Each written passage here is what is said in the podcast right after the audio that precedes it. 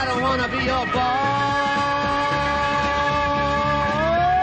I can't help it if this train gets lost.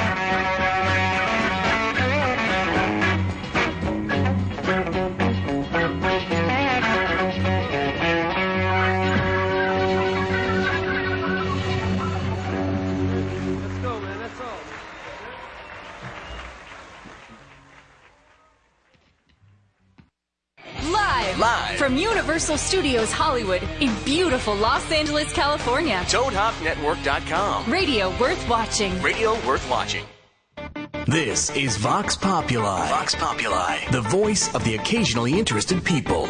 A political talk show for people who don't spend a lot of time talking politics. The only agenda understand, inform, and entertain. Now, here's your host, Sean Astin.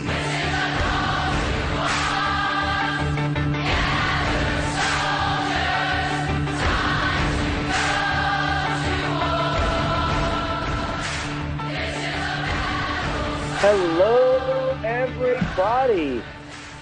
I'm Sean Astin, and you're on the Toad Hop Network listening to Vox Populi, voice of the occasionally interested people. Today, we are doing something just a little bit different. I am, for those of you who've been following on Twitter, you already know, and for the uh, six or seven of you who are staying after the Heidi and Frank show, uh, I am remote hosting this episode from Great Britain. That's right. Last night, I winged my way all over here on Virgin Atlantic, and I am now in uh, a little north of London in a uh, uh, a sleepy little town that's not so sleepy called Milton Keynes, where there's a massive um, convention going on of uh, oh science fiction and fantasy folks. And um, funny, the hotel we're staying at is a part of the stadium, the soccer, or here they'd say football stadium. So from my perch here, I could, uh, I, I could, I could actually run down and start playing soccer uh, in a big, massive, you know, sort of minor league size stadium. So I won't do that though. I'll stick with you. Um, and technologically speaking, who knows what's going to happen? Gent, can you hear me? Are you on a mic there in the in the studio? Can you hear me? Yes, I can. How is it that I'm like eight thousand miles away and I they can hear me better? How's my how do I sound? Do I sound all right? You sound just fine. All right, you sound pretty good too. Everybody, that's Gint, who is uh, uh, the engineer for the show. And if I'm not uh, mistaken, the incredibly hardworking and talented Ashley is running around behind the glass there, getting ready to take phone calls. Am I right about that? Yeah, she is somewhere running around here, and we also have Kenny as well. And Kenny uh, Kenny designed the logo for the show fame. Kenny. I believe so. Uh, and it's really quite yeah yeah that's he did that so it's really uh, it's really a little sad because the audience that's used to watching Vox Populi as well as listening to it uh, won't be entertained by the incredible floating and falling poster that I seem hell bent on on tripoding behind me, except when I forget the tripod like last week, and then we have it on the chair, and then it falls off of the chair, and my brother Mac, who's the uh, one of the producers of the show, runs over as well as you, trying to trying to prop it up. So unfortunately, and I think I can actually see what the uh, what the folks looking at on the internet can see is a gorgeous photograph of yours truly. Yes, very, Uh, very gorgeous. Right, right. I've got a I've got a full beard going. I chose that picture uh, about thirty minutes ago because we were sort of in a scramble and trying to figure out what to do. Uh, because it looked to me like you know a reporter in the field. You know, not where you don't have access to a to a, a razor and you can't shave. You sort of get a little a little. Of course, it is kind of a a trimmed look. But anyhow, uh, so here I am in the United Kingdom, and we've got a really cool show. Um, I have a couple of good guests, uh, a couple of clips I want to play. and I've really, really, really been hitting it hard uh, on Twitter that I want folks to call in. I think I've done uh, a poor job as a host in the first four episodes. This is episode number five. We made it. Frank hasn't canceled the show. I don't think he has anything else to put in the time slot yet, but but, but at the moment he hasn't canceled the show, uh, and I haven't quit. So two great things. I'm Rudy though. I don't quit. Um, so I really, you know, and again, you're gonna you're gonna ping me when we've got uh, any calls on, and I'm going to um, break right in and uh, and make sure that we talk because I, I I really feel that that's a failure of mine so far. Is to there were a couple times where I. Uh, I had callers on the line, but I was finishing a point or an interview was going, and, Right, and right. people, you know, if they're they're calling from their lunch break or they're calling from the the car or something like that, they don't, they can't just, uh, or they just flat get sick and tired of it and they don't want to wait anymore. Which I, you know, these ostensibly are people who don't give that much of a crap about politics in the first place. Of course, what I've noticed is the people who are really um, focused on this are are really focused on politics, and and I, you know, I think they're hoping that my little fresh perspective will will offer, uh, you know, will maybe allow them to engage in the topics that they are uh, passionate about uh, in, a, in maybe a slightly different way, maybe bring some new people into the conversation, and maybe, you know, maybe if it's possible, we can find ourselves into conversations where we uh, argue or disagree, but we do it disagreeably and, and uh, maybe even arrive at some solutions. I forgot for the first four episodes that I had developed a um, a slogan, a tagline for the show, which I, you know, again, feel free to uh, at any time Uh-huh. chime right in and just say the slogan. All right, are you ready for it? All right, I'm ready. All right, the slogan is, well, looks like we solved that one. I like it. I think you like that slogan? That's a good slogan. All right, so uh, And it looks like you actually have a couple callers uh, on hold at the moment if you'd like to take one of those. boom, throw them on. We're going to start off strong with a couple of callers. Who's first? All right, uh, give me one second. I'll put one on right now. Yeah, if it's my mom, tell her to hold. No, no, put my mom. All right, Gint is talking. Hello, you're live on Vox Populi with Sean Astin. Hey, Sean, it's, it's uh, Heidi Corrado here down in Albuquerque, New Mexico. Albuquerque, New Mexico. Say your name once loud and clear for me. Heidi Corrado. Heidi Collado. Hi, Heidi. What's going on? How are you doing today? Hey, I'm doing pretty good, actually. I finally uh, managed to get some time to myself so I could give you a call. Well, I really appreciate that. What do you uh, have you been tracking any of the conversations on the Twitter? Do you have something in mind that you want to talk about? You want me, I can ping you with questions. What are you thinking about? Um, actually, I, I was calling to chime in on your uh, your idea of the compromise. Yes. Oh, I forgot to say in the opening. Thank you, Heidi. See, we depend we rely quite heavily on our uh, our, our um, uh, viewer listeners, our listener viewers. So Heidi is bringing up um, the big topic that I wanted to focus on, and that I think is really a through line through the the couple of interviews we have and the couple of clips, and then the the kind of um, the, the the somewhat I don't want to say combative, but the, probably the most uh, the most contentious that I'll be so far in the five episodes is is compromise, is the nature of compromise, and whether or not it's a dirty word, whether or not you become, uh, you know, it's a sign of weakness if you compromise, whether everybody loses when compromise happens, whether everybody wins when compromise happens, whether that's the only way you can get progress, or that's the only So, well, go, Heidi, why don't you start us off on your thoughts and feelings about the nature and art of compromise? Uh, it, it's funny that you bring it up um, about the art of compromise because, in, in my opinion, it is, it is exactly at that. It is an art. Um, nobody can really agree on what it's supposed to look like.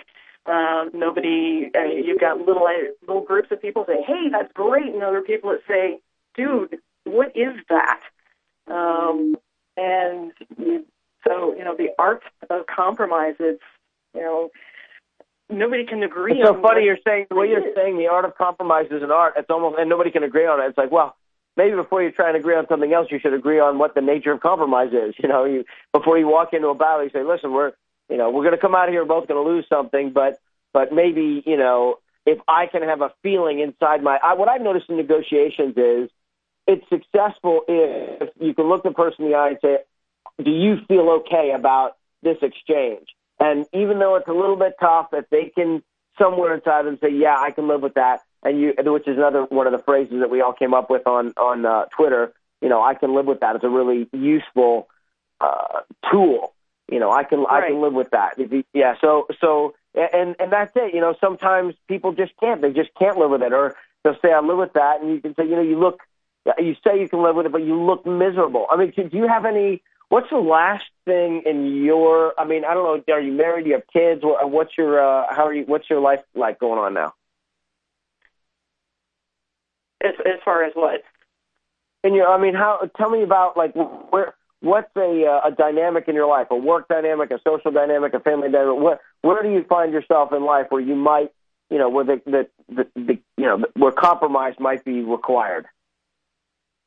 Actually, I, I believe that compromise is something that's required all the time. Um, I mean, when, when you're in a, a state of, um, you know, if, if you could call it peace as opposed to uh, conflict, where compromise might be required, um, I view peace as something that is, uh, well, it, it's managed conflict, basically. Um, because in, in every single encounter that you have with anyone else, there is a certain amount of compromise that happens. And you, you and I are compromising right now. I'm trying to listen to what it is that you're saying, and, and I'm listening to what you're saying. So I wonder if I can reply. If I can, rude, you know. No, I wonder if I can if I can narrow the focus. You know, I mean, I think I think collaboration. I think agreement. You know, affinity, mm-hmm. um, cooperation these are all words that that to me go you know when you walk down the street in manhattan and there's you know a thousand people trying to share a sidewalk that's meant for a hundred there is some sort of you know ninety percent of the time there's some sort of you know agreement or cooperation that goes into people not bumping into each other and sometimes somebody runs and they bump into each other and then you then you've got conflict but i mean what to me what i think of some kind of when there's when there's a disputed fact or a disputed uh, course of action that needs to be taken. You know, you look at, uh, uh, I mean, I, you know, paper mm-hmm. or plastic in a supermarket isn't about isn't about you know compromise. It's it, you know, but but if you're you're going to talk about whether or not you know people should be able to stand in front of the supermarket on private property and solicit, you know, whatever donations or ask for signatures for a petition or something like that, like like that kind of thing that the store might want, you know, to not have all that traffic that's going to interrupt people's experience of coming in and, and buying stuff at the store. So they might want to enforce a strict, like this is private property, you're not allowed to do that. But it's also, you know, generally perceived as a common space. So like that, there might need to be some compromise in that uh, in that scenario, or or in the school scenario. You know, the parking lots at our school that was the nightmare. It's a lot of traffic in a small space that's not designed for it, and it's dangerous if they don't do the traffic flow right, and sometimes so you know we I've seen years and years of people trying to figure out you know how to basically suffer through the process, but in so doing come up with some kind of compromise. And what always ends up happening is there are those that small group of people who on either side, whenever the, whenever the compromise is reached, the people who wanted one thing are you know they're frustrated and so they're going to they're they're not going to go quietly they're going to then agitate going forward maybe not right away but you know, as soon as something goes wrong, then they'll grab onto that and and and, and you know use it. So so all right. Sure. Well, any any last thought before I let you go and see if there's anybody else still hanging on the line? Um, not at this particular second. all right. Well, I'll look forward to seeing your tweets and call back in when you when you have something. Think about and and the rest of the the callers who are calling in or listeners or viewers or whatever think about examples of compromise. Like really force your brain. Like when you get put on the spot, all of a sudden it's hard to come up with it. I, I have a hard time coming up with them. The school one and the grocery store popped into my head at that second. But but uh, so you can come up with some examples because I, I think people find it both amusing and edifying to uh, to have somebody go like, actually, you know. I was uh, I was in a jam, or I, I facilitated. You know, I, I like what you said about peace. You know, try, being a conflict resolution uh, expert is something I think we should all become in our lives. So, all right, Heidi, thanks very much. I appreciate the call. Thanks, Sean. I appreciate your time. Cool. We got somebody else, Kent, or I'm uh, moving we, on to my next thing? We certainly do. We got Brett from Jacksonville. Brett from Jacksonville. Jack, Brett, can you hear me? Good afternoon. Hey, Brett, it's Sean. How you doing, sir? Oh, there he goes again. All right. I got a bunch of callers today, so you and I are going to have to talk fast, you know, like we, we don't like to do. That's all right. That's all right. We got Twitter. Are, are you going to chime in about uh, compromise? You got another topic, thought? What are you doing? Uh, well, you know, we can do that, or, or you wanted to say something about Mr. Hannity. oh yeah, I'm going to go. I'm going to tee off on uh, on on uh, Mr. Hannity at the at the about an hour and a half into the show, I'm going to play uh, a few minutes. Maybe actually it was a really good segment b- between Colin Powell and him that you was it, you know Jason sent me. Yeah, uh, yeah, Jason's just our our intrepid uh, conservative who I'm hoping will call in as well.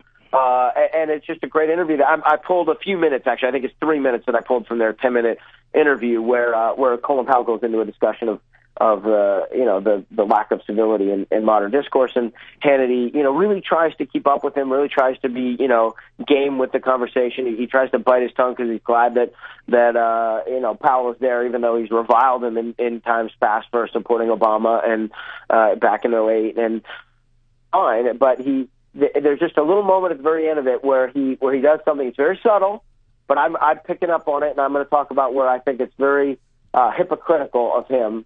Uh, it's not hypocritical in the moment of the of the conversation. It, it kind of belies or or, or it it, it uh, exemplifies what I think is something that happens with him the whole way along. And and the word propaganda is going to come out of my mouth, and and so it should be uh, uh, you know. And I'm I'm going to try and be open. I'm sure people will. I'll provoke people, and they'll call back, and, and I'm going to try and demonstrate that I'm uh, capable of of practicing what I preach when I when I'm in the heat of the moment too. So uh, he doesn't irritate have me a, nearly as much as Rush does. uh, well, you know, I haven't. Um, Jason didn't send me anything Rush yet. He was Jason talking No, about. maybe I'll sort something out for you. yeah. Um, So, but give me a thought on compromise, or give me a thought on Hannity. Uh, You know, the thing. The thing on compromise, uh, I'm, an ironic compromise in our government uh, in the not too distant future was the uh, Patriot Act, which goes to show you how compromise can go bad sometimes. Well, there's compromise, and then there's total capitulation. I, I don't. I'm not sure. Good point. a compromise and that one was that that seemed like at a moment of of t- fear and and anguish in the in the, this national soul uh, a group of people filled that vacuum with just a complete and utter disregard for civil liberties and and uh, you know I think uh, I think we'll be clawing our way back from that for the next hundred years so but that's just my Until we get a civil libertarian in office, yeah, I agree. Um, I, you know, I, I work for a school district. Life is compromise. Um, we don't have any choice. Um, we have to compromise because of uh, finances. We have to compromise because of policy that comes from above, either from the state or the federal level. We've got to compromise because of uh, union pushback. So I'm I'm quite familiar with it, and uh, uh, sometimes it's good, sometimes it's bad. And the, the problem becomes if, if you're too ideological and pushing your ideolo- ide- ideology and doing faux compromise just to get your ideology into uh, play. And uh, I, I see a lot of that too. I, I can understand the pushback and why there's less compromise is because both parties seem to think or feel, probably justly after the last couple of administrations, that because they couldn't get anything through, um, and you know this whole knowledge idea of having 60 votes and owning the House and we'll do what we want um, has been perpetuated for the last couple of administrations. When Bush administration and the Congress that he had did it, um, Mr. Obama and his, you know, the Republicans can be on the bus, but in the back uh, perpetuated it, and it, it continues. I think the problem is that uh, the voters are sick of it, and you say got get in the bus in the back yeah, he. I made that speech during uh, during the uh, midterm elections, uh, and said that uh, he actually made fair, some people fairly irate with it uh, on both parties. But uh, he, in the last uh, week of midterm campaigning, he uh, uh, made a statement about the we don't remind the Republicans joining us. They come for the ride, but they got to sit in the back. Wow. Yeah, I, I, I, yeah, I don't remember that one, but it didn't sound good. No, it wasn't wasn't a very well thought out uh, comment. Uh, it, it the the uh, Black Caucus He sort of, certainly sort of, the president kind of sticks is, is his own worst enemy sometimes when it comes to, uh, when it comes You know, to, when you're speaking off the cuff, anybody, I, I'll take him Well, over as vice president any day of the week. The cop, even the thing at Harvard with the, with the beer summit and all that stuff. That, but you know what? That's let's let's try not to focus on that stuff. I mean, I, to me, what where it comes down to it is sometimes people aren't going to change their point of view. They're just not. It just doesn't matter what you what you say. The um, Uh, you know what I mean? They're just they're just gonna they're just gonna fight, and when they lose, they're just gonna keep fighting. Uh, you know what? I've got, uh, but all right. So you've you've made a you've made a good point. The school, you know, school schools. I, I can't stand the kinds of compromises that get made in schools, and and not just in schools, but on behalf of schools when when legislatures, uh, you know, just eviscerate the budget so that you know, music teachers and you know, uh, uh, gym coaches and and librarians and computer folks and you know all those things get cut. I know that's not the kind of compromise you're talking about, but when I hear you talk about well, that's part of it. Ah, it just makes my blood boil. But I, right, you know, so, just the thoughts on education itself. There are a lot of compromises. The No Child Left Behind was stupid, for lack of a better word, um, especially well, the way it was funded. Funded man, you know, I, I campaigned with uh, a Democrat for, in 2008 with several Democrats, and all you had to do was say, "Get rid of uh, No Child Left Behind," and you had, you know, huge auditoriums full of educators that, you know, just cheering and stuff. But at the same time, I, you know, you want accountability. I understand. Well, yeah, yeah. I mean, test taking. My daughter just took tests, and Mm-hmm. And uh, you know the way things are phrased and worded. You know what? It's a really, really difficult issue, and, and compromises absolutely need to happen. And the teachers' unions are too, uh, you know, need to be uh, need to really work on themselves or be worked on. I mean, I'm a union guy, but but they're out of control, and and there's too much money spent on all the things that everybody knows. You know, everybody right, knows right, exactly. Stuff. I'm right the with you. The point is like, where are we going to create forums where people can come to agreement to actually, you know, do something? So I, you know. I think we have to make them realize that Oh. there has to be a compromise go- at some point. You can't just be ideologically pure; it, it won't work. Oh, if if you don't agree on something, are you there? Yeah, I'm losing Brett? it. All right, you're Brett. breaking, I- breaking up a little bit, Sean, and I think we got to go to a break here anyway.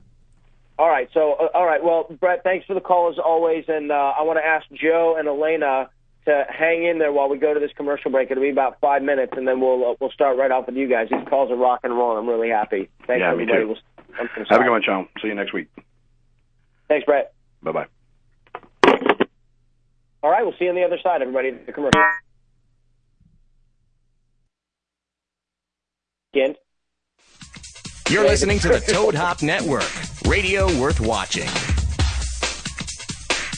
What's up, Toadheads? It's Frank Kramer, Heidi Hamilton. Hey, everybody. From the Heidi and Frank Show. Reminding you that if you have satellite radio, you can check us out every single Wednesday at 6 p.m. Pacific Time on Extreme Talk Channel 165. 9 p.m. 9 p.m. Eastern? Uh, on the East Coast, yeah, on Extreme Talk XM 165. And if you don't have satellite radio, well, you're on the Toad Hop Network. So why not check out the Heidi and Frank Show, the backbone of the whole thing? 10 a.m. to noon every single week. The premium package. But you can listen for free every day, 10 a.m. to noon Pacific Time. Check us out, The air attack warning sounds like. This is the sound.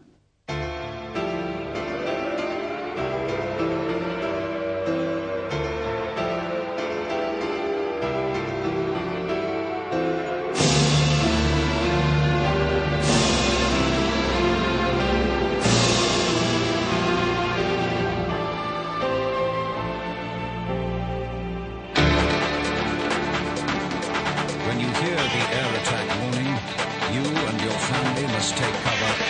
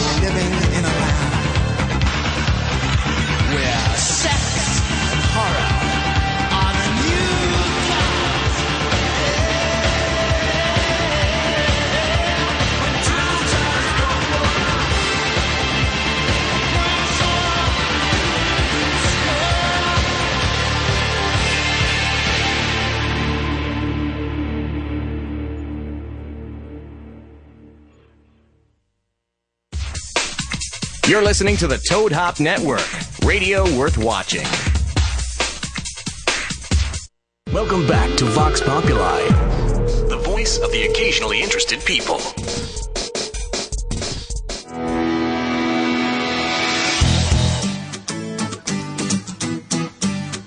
Hello, hello. Are we back?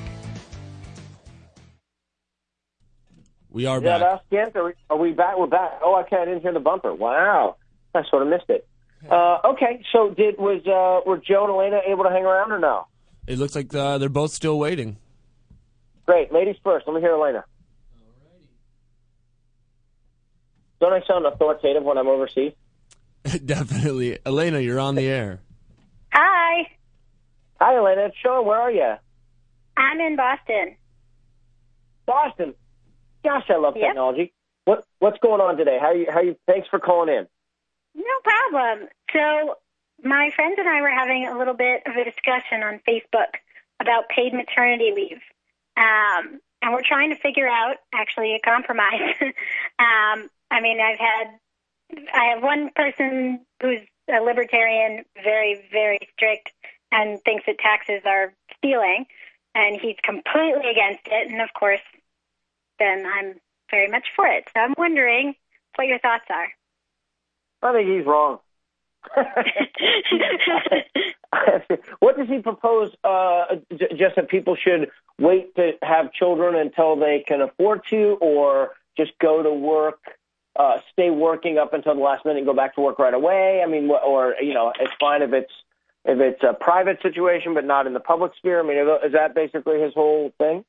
Yeah, basically, it's very much, you know, you know that you know you work, and then you know if you want to have kids, that's your own business, and then you're just not working. Um, and if you can't afford it, then obviously you have to go straight back to work. Um, there are a couple people, or at least one person, worried about, um, you know, people, I guess, abusing the privilege. You know, say having a child and then, you know, a year later having another child and getting, you know, now they're working, not working for another year. Um, and then one was arguing, um, well, we can't afford it. And I'm thinking, well, if Canada can afford it and give a, almost a full year, why can't we afford it? Well, I think we can afford a lot more than we think we can afford. We just have to make decisions on where we're spending money. I mean, the uh, the defense budget is. Uh, I mean, I want to have the strongest, best, smartest, most equipped fighting force in the world. I want us to have the, the best military in the world. But but even the smartest, uh, you know, military minds are in agreement that the defense budget is way overblown. And so take out take uh, uh, back some sort of a missile defense, missile system, maybe not missile defense, but some sort of a uh, you know offensive missile system or something. I don't know what it is, or cut out some of the uh, the, the redundancies. Maybe you know moms could get an extra two months out of it. But but I mean, I'm just kidding. It's not a one to one thing. But I, you know, I think that if we as, well, if you want to look at it from a purely mercenary, or, or uh, you know, staying within the context of the, you know, what can the what can we afford within our tax base? You have kids; those are future taxpayers.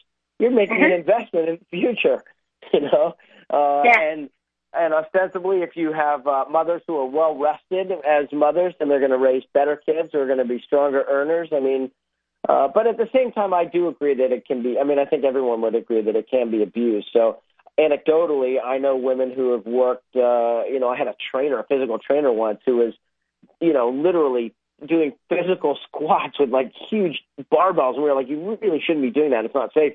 You know, up until like eight and a half months. That's not advisable. But I'm just saying that women are women are very strong and and you know can work later than than uh, you know th- you know they can work late late into a pregnancy later than uh, many might want to. But but you know, I mean, I think. um it just it, to me it just seems like a no brainer that there should be some amount of paid paid leave. We shouldn't go backwards on that. I mean, paid maternity leave was a whole thing in this country, so um, you know, I mean, uh, that's a great example. It's a great example of the need for compromise. I mean, how many months would you think would be would be fair? I mean, the idea that someone's using it, you know, to, in order, you know, like like raising welfare children, like wow, if you're going to put your body through that for nine months, you know, go go ahead, take a few extra months on us. You know, Exactly, That's- exactly. that's it's a, uh, definitely not quite a- easy.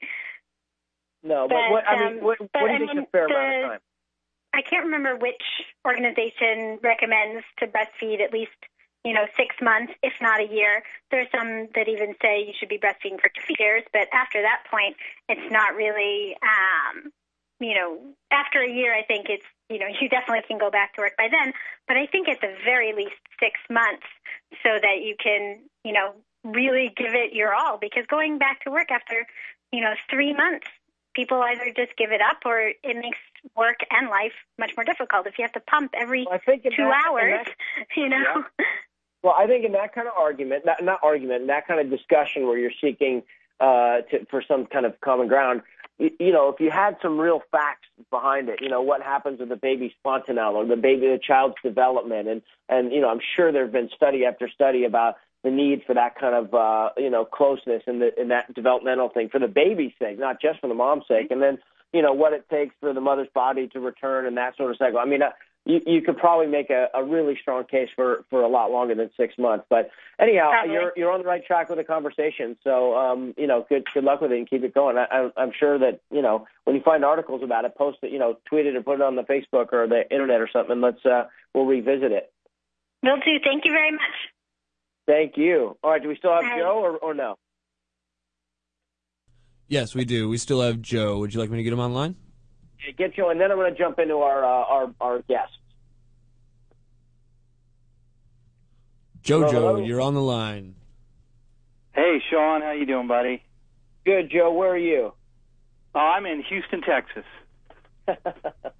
All right, Big Joe. Tell me what you got on your mind. All right. Well, first, I, I just uh, I want to divert here a little bit. Last week's show, when you spoke with Michael Medved, uh, yeah, I don't usually agree with him, but he said something interesting, and, and I'll get to compromise, but I just kind of want to comment on this, and you know, you can take it or leave it. right now. It's whatever you want.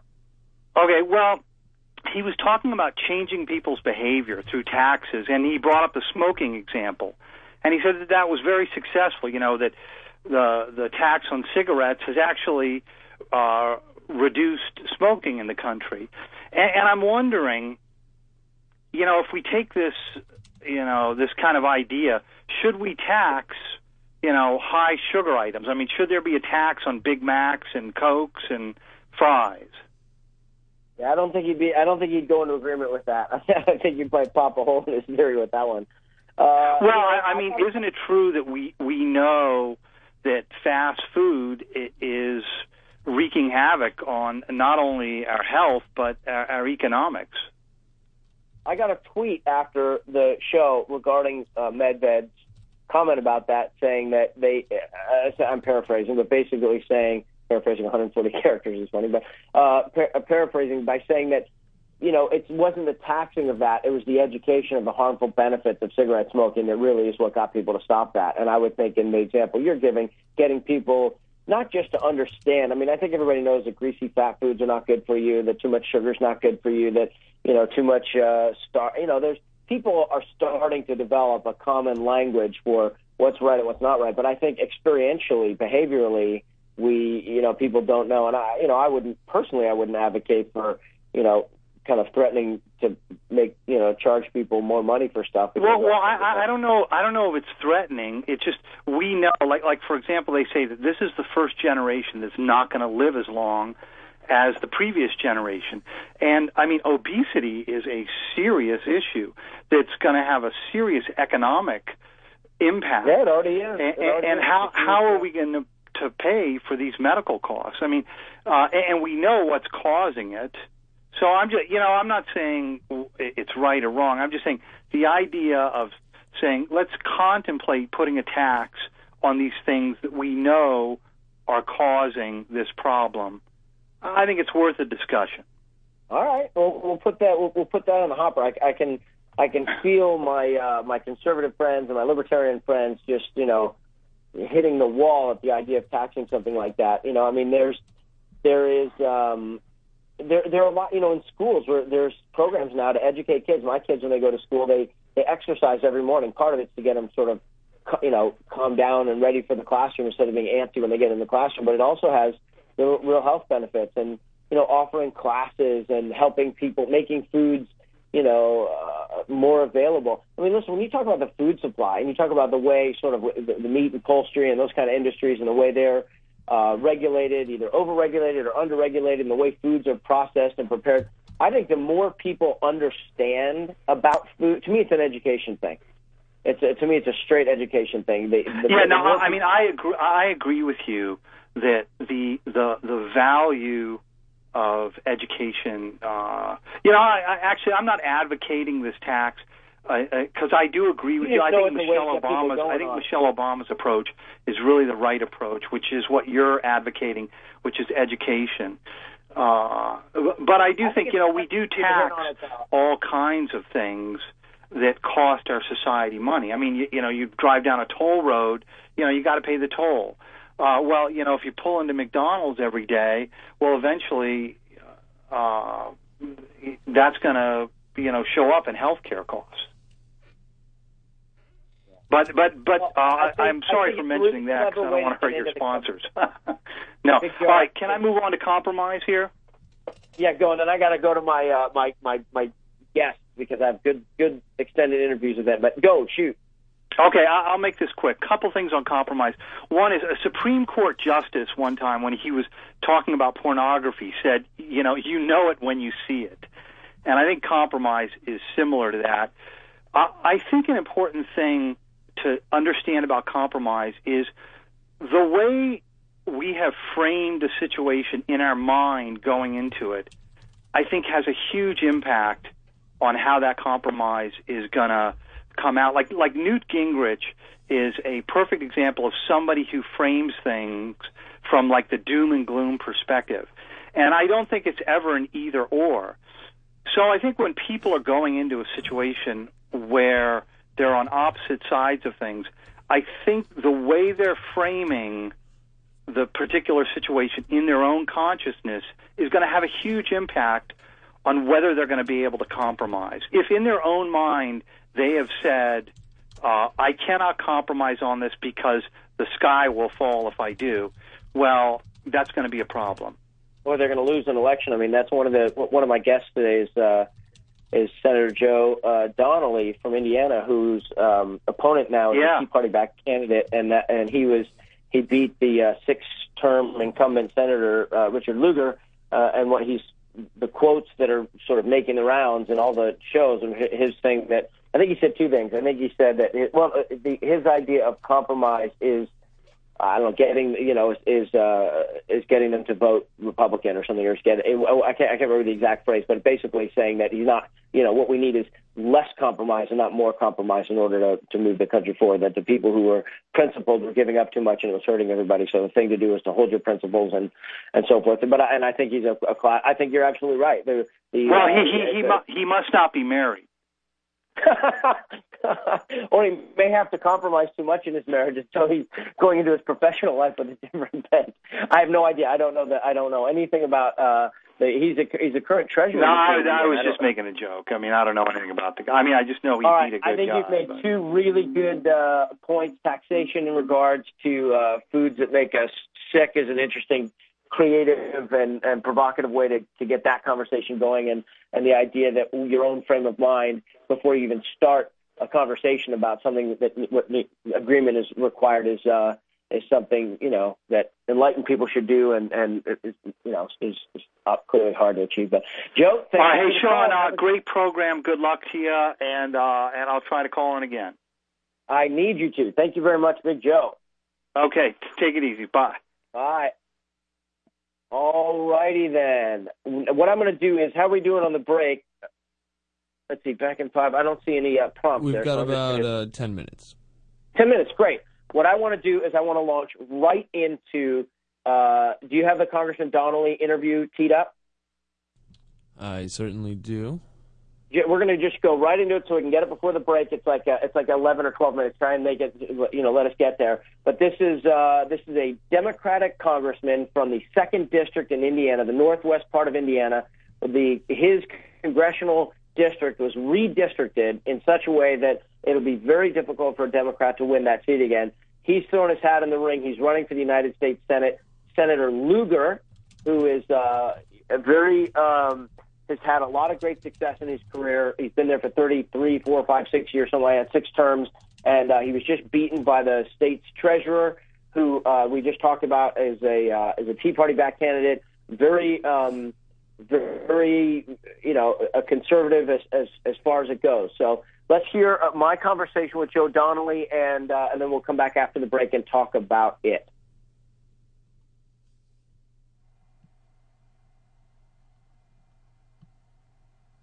How are we doing? And we're back now with Indiana Republican Senator Richard Lugar. Senator Lugar, thanks. Oh, that's the wrong piece. That's the wrong bad, piece. wrong Uh. Here uh, we go. No, yeah, that's okay. That that's actually a piece of uh, Richard Lugar and uh, on on Face the Nation, and we'll play that when we come back on the other side of the break, and and uh, it'll help warm us up. But do, do you have the Donnelly? Yeah, I one think I do. I think I just played, played the wrong one here. All right, great. Let's hear it. because of his ability to inspire, because of the inclusive nature of his campaign, because he is reaching out all across America. Nope, nope. because That's not the right one either. uh, that one is actually Colin Powell on on Hannity's show, Sean Hannity's show. We're going to talk about that at the end of the show today. Okay, you got a third one in there. You got it lined up. Take a crack I at it. I have the Mike Kennedy final one, but that's the No. only other one I have. Otherwise, it's the Lugar and uh, that one. All right. Um, go ahead and play the Lugar one, and then I'll and we'll go to break, and then we'll come back, and I'll have it after Okay, that. yeah, I'll double check if. Uh, yeah. Okay. All right, so here we are. Um, this is on Sunday. Face the Nation. Uh, Senator Lugar, you know, frustrating, de- uh, defeated in his, in And his we're own back now with primary, Indiana and uh, Senator talking about it uh, publicly on national television. You, uh, I must say, compiled a remarkable record in the years that uh, you spent in the Senate, the legislation that just you and uh, Democrat Sam Nunn authored to help the Soviet Union destroy nuclear weapons that could easily have fallen in the hands of terrorists, may well have changed the course of history. And yet, here you were beaten in a primary by an opponent who said what the country needs is not more compromise, but fewer compromises. Uh, on reflection, do you think you could have done something to uh, turn this around? It, how did this happen, Senator? Well, it happened in large part because we had a Republican primary. A large portion of the Republican Party of Indiana uh, believed apparently in the idea of individualism as opposed to community, uh, a sense of compromise or a sense of talking across the aisle. Uh, in the past, uh, most Hoosiers, and I think that's still true of a majority of them, has supported me in our efforts both in foreign policy, foreign policy, other situations, uh, to uh, forge uh, things that worked. And so I intend to continue to do that. We have opportunities in the weeks and months ahead while I'm still in the Senate to try to make a difference as our country really heads toward the rocks in the economy. And we have foreign policy problems. And even while the campaign is going on with the president, we've got potential for war, for conflict, for real difficulty. Well, do you think that perhaps it was something other than ideolo- ideology? I mean, some said that you, you were kind of out of touch with your state. Yes, some said I was 80 years of age, which is correct. uh that I had served far too long, that 35 or 36 years, far more than you want to. And furthermore, some county chairman said, We haven't seen you, Dick, at our Lincoln Day dinners for a while. You've been so busy uh, touring over in Russia or Ukraine or Belarus or in Asia or what have you, and during your recesses. Uh, uh, we wanted to see more of you, and I understand that, and they have, make a point. I, I'm just saying that uh, in terms of service to the country, as I saw it, I think our priorities were right. We've been very much involved in Indiana uh, throughout this period of time with all sorts of programs, but this was just not uh, a year in which that was necessarily Well, appreciated. does this say something about the Republican Party, do you think? Or is this something unique? Well, I think Indiana was unique in the sense that the outside groups, whether it was uh, Freedom Works or Club for Growth or Grover Norquist Group or the NRA or what have you, had no other playground. Indiana was it because this was a place where there was an incumbent Republican senator. Not many of us running this time, as a matter of fact.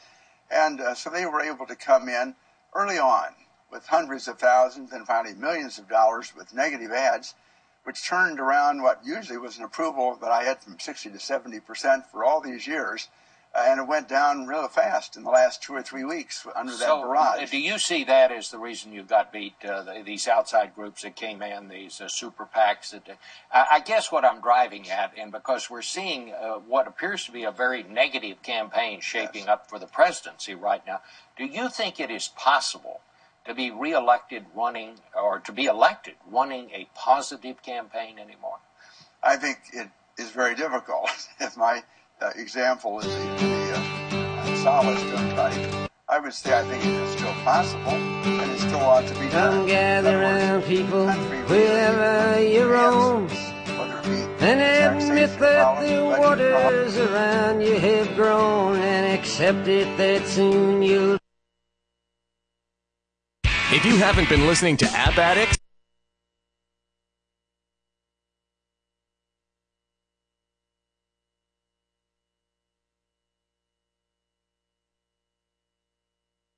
To a spinoff. I think it is still possible and it still ought to be done. In other words, the country really is looking for answers, whether it be the taxation problem, the budget problem, our problems with the uh, allies or enemies abroad. There, there really have to be people who are putting it together, who bring about a sense of community in addition to individualism. Now, this was the beauty, I thought, of the Ronald Reagan administration. I compliment Dana Milbank in the Washington Post today for sort of outlining all the ways in which Reagan not only was able to compromise, but bring about extraordinary results by bringing people together. And that was clearly true of the time when Sam Nunn and I came together, and we were sent by Reagan to Geneva and began our talks with the Russians. Uh, that has been a 20 year period. It still goes on. The situation in Syria right now. Uh, what are your thoughts on that? Essentially, that uh, the United Nations situation is not working out very well. It appears that our country is attempting to suggest to the Russians that they ought to get with us and try to work out something uh, such as has happened uh, in Yemen or other countries in which the Assad regime would decide to resign, but at the same time would not be murdered in the process, that there would be some potential evolution. Uh, has the president done enough? Has he shown enough leadership on this situation? I think that he's been very cautious, and I think he's cautious because he is in the process of withdrawing our troops along with NATO from Afghanistan, pivoting our policy toward the, the China and, and the East, toward, toward a t- situation of using uh, robots uh, and, uh, and the, the ability not to have to send in troops. It's a, it's a difficult situation. So when you talk about Syria and you talk about troops or intervention, the president has been very cautious. I think properly so. Are you going to campaign for the man that beat you in the primary, uh, Richard Mourdock, or are you even going to vote for him? Well, I've indicated that I hope that Republicans in Indiana will support him because I support my leader, Mitch McConnell, in getting a Republican majority. Uh, I would say that I've offered advice to my former opponent and now uh, candidate as to the kind of way he might be a constructive senator, how he can make any difference whatsoever. I hope that uh, he will, in fact, begin to adopt some of those ideas, but for the time being, I don't plan an active campaign. Senator, thank you so much, and we want to wish you the very Thank best. Thank you very much, Bob. We'll be back in a moment with some thoughts about Memorial Day. Uh, uh, Gint. Yes, you are on the air. Great. Okay. So uh, we're going to go to commercial in a minute, but that was a fascinating interview. I'm going to touch on Syria for a second when we get back, and uh, another big thing in the news maybe a little later. But um, really sets the stage, uh, statesmanship versus um, you know entrenchment, as he characterizes it, and then uh, pretty pretty good examples that he gave. All right, we'll go to commercial. We'll come back and hear from uh, from Congressman Joe Donnelly, who is uh, running to replace Senator Lugar against his uh, you know uh, opponent, uh, Republican opponent. You're listening to the Toad Hop Network, radio worth watching. If you haven't been listening to App Addicts, Foursquare has actually partnered with OpenTable.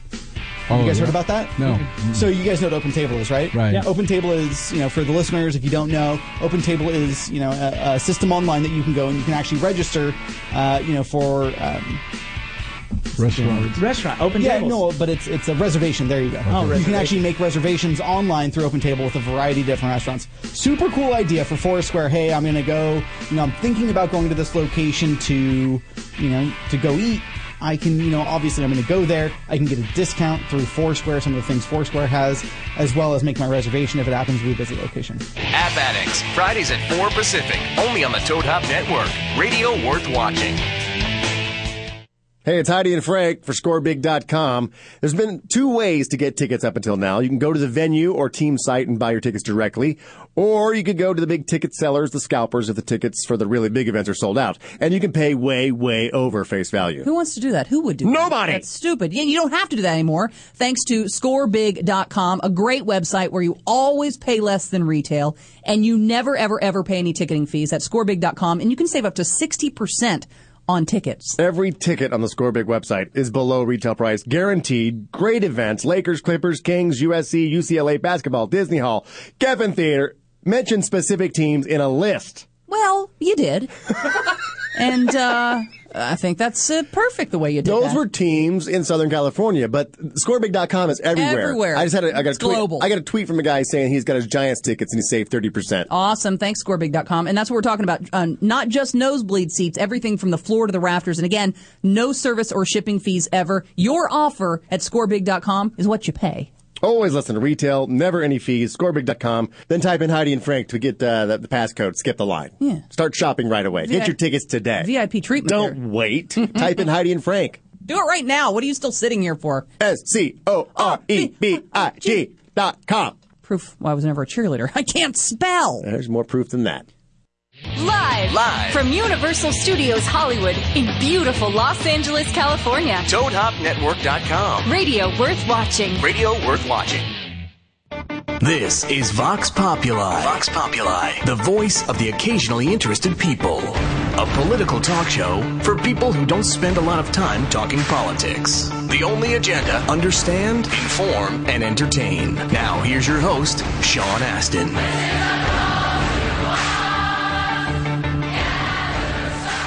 Everybody, we're back. This is Sean Astin on Vox Populi, voice of the occasionally interested people, here on the Toad Hop Network.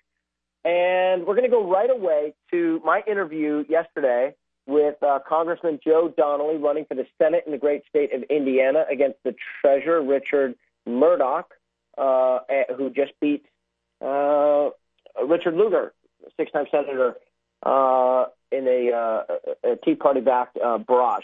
I think is a fair way to put it. Uh, okay, so let's let's hear that interview. To a spinoff. You, you think? Uh, well, if you're in there with us, uh, you know, you could play the secretary of. Uh, I don't know, something or other. You were great in that show. Thanks, man. Thank you. Secretary of Homeland Affairs. That's what you should do. Homeland Security. There you go. And then you pull me over. It's a spinoff. I'm totally with you. I'm totally with you. So, um, I suppose I should say congratulations because I'm looking at the Rasmussen poll and it shows you're in a dead heat.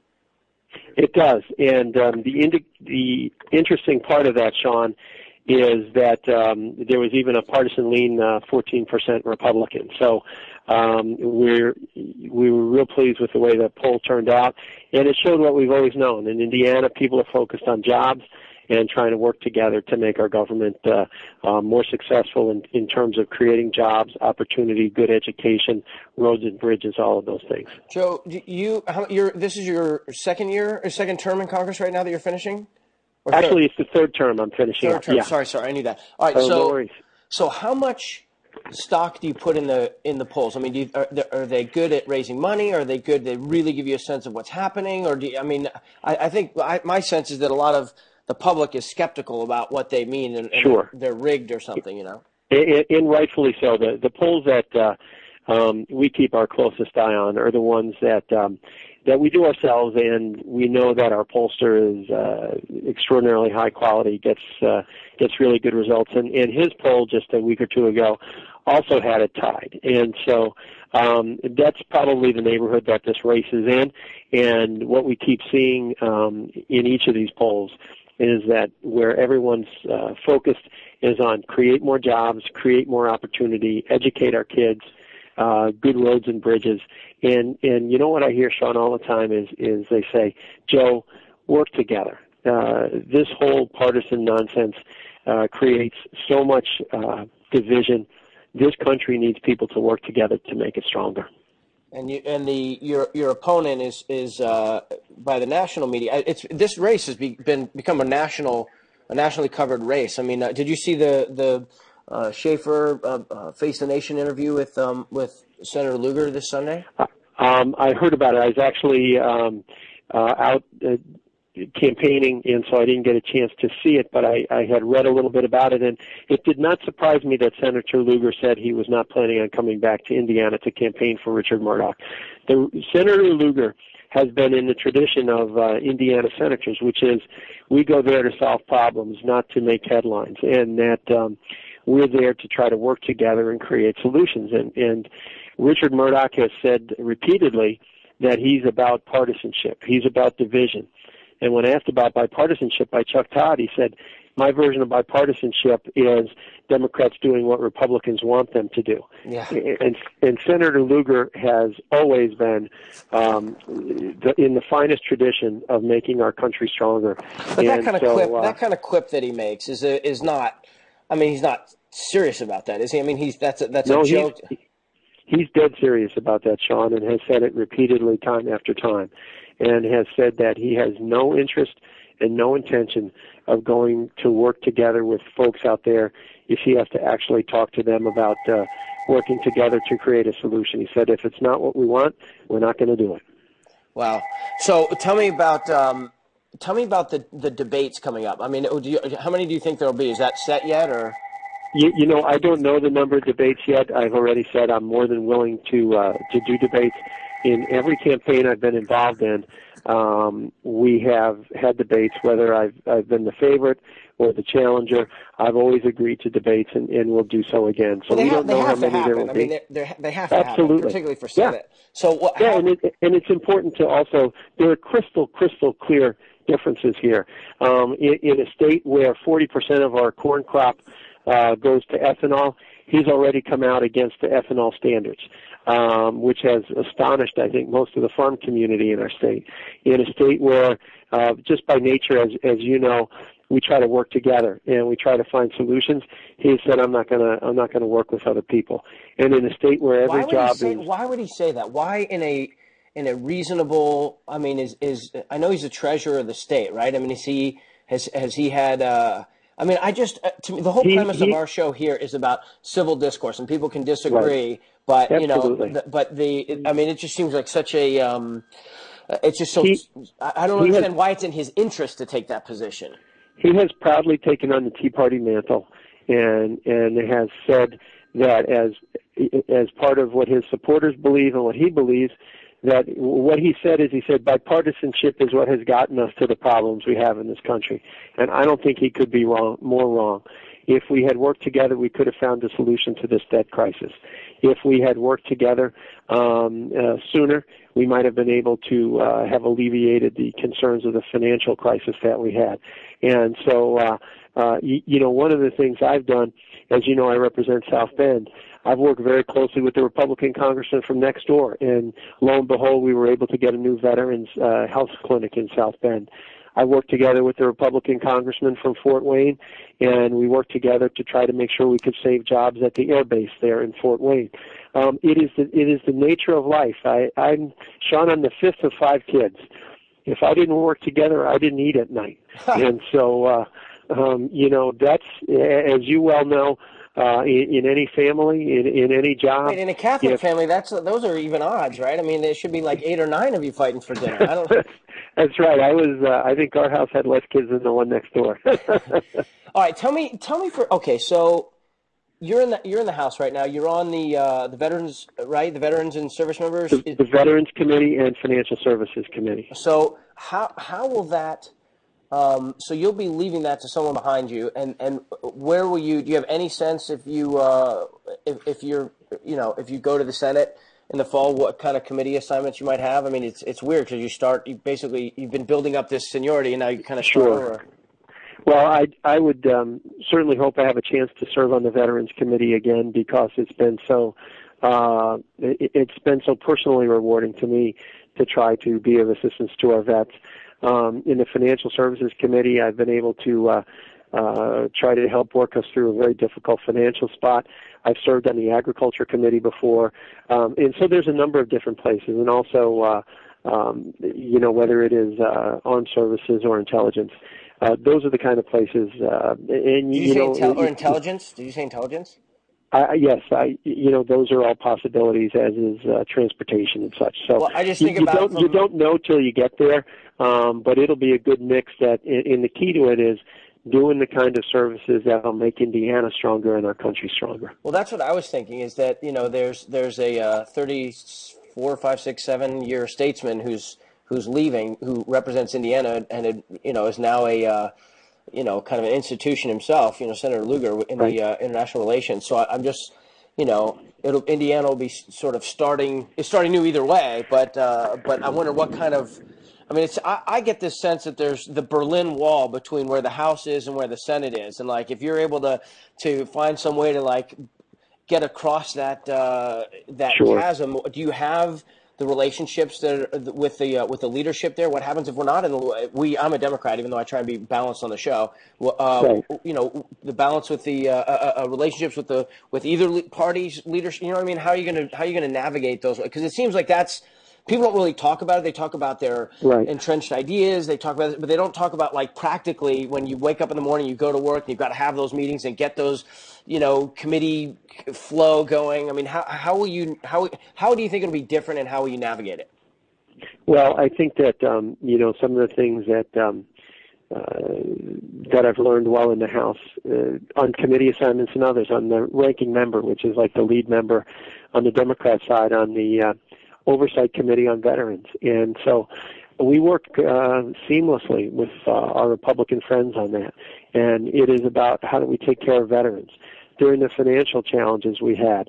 It was how do we get our economy stronger? How do we create more jobs? And so, um, you know, when you come from Indiana, uh, when you come from a state that is so representative of the heartland, it is in our it is in our DNA, I guess you'd say, that our first obligation is to try to make our state stronger, our country stronger, and to to focus on what we can do to help, as opposed to focus on partisan politics. It's just never been our way. It's so funny. You- You're you're you're answering my question like the way that I was eh, really interested in hearing you answer it, and the, my mind at the same time was going along. Okay, what happens if the president's numbers take a hit and that starts getting really hard? And you I was like thinking about the uh, back into the, the the polling and the and the hardcore politics of it. I I wonder. Um, uh, have you have you?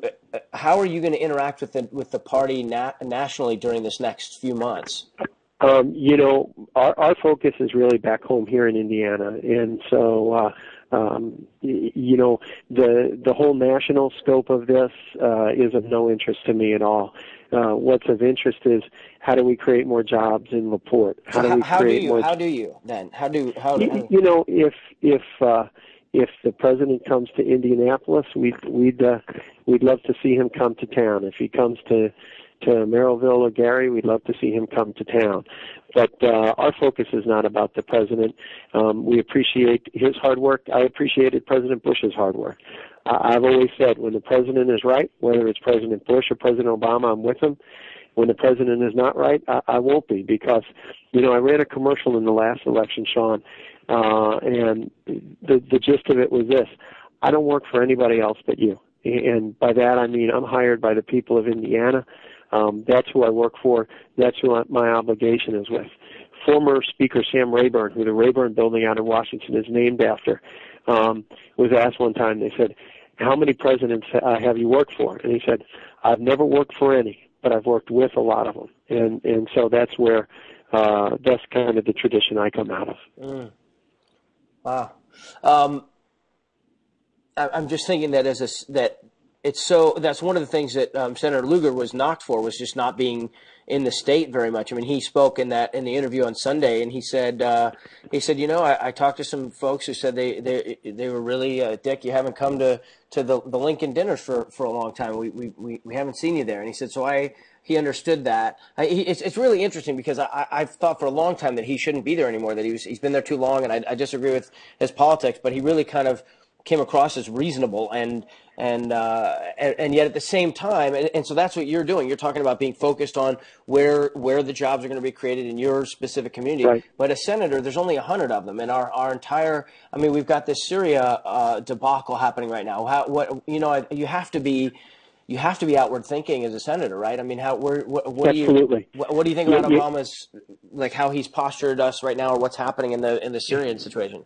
Well, you have to be focused on on knowing what's going on in the whole world. But for instance, uh, um, you know, I've come home almost every single weekend since I've since I've been in the house. So uh, it is the uh, you know the the six o'clock or seven o'clock Delta or Delta shuttle through Detroit to South Bend, or the United flight to Chicago to O'Hare, and then uh, hustling home in a in a car or in a bus or something like that. And so, Don't you think uh, sometimes it'd be better? job- Don't you think sometimes it'd be better for the people of your thing if you're sitting, you know, in your library, in your in your townhouse or wherever you stay in DC, and like reading the bills and figuring out how to, you know, I mean, that just seems like such wear and tear on the body. Well, I, I glamorously stay on my office couch, Sean. So not the not the not the highest roller in DC, Uh, but um, what you you know by by coming home, uh, you have a chance to to be with your family, to spend time, a little bit of time with them, and then also just like yesterday, I was at a parade in New Castle, Indiana. Um, I was at a memorial service in Muncie, Indiana, and I, I just find you get so much wisdom at home, and, and that everyone back home, uh, the, the wisdom you get there makes you a much much better senator when you go back to Washington. Mm. Mm. So, but tell me something about international perspective. Tell me Um, about international yeah, perspective, our obviously. yeah.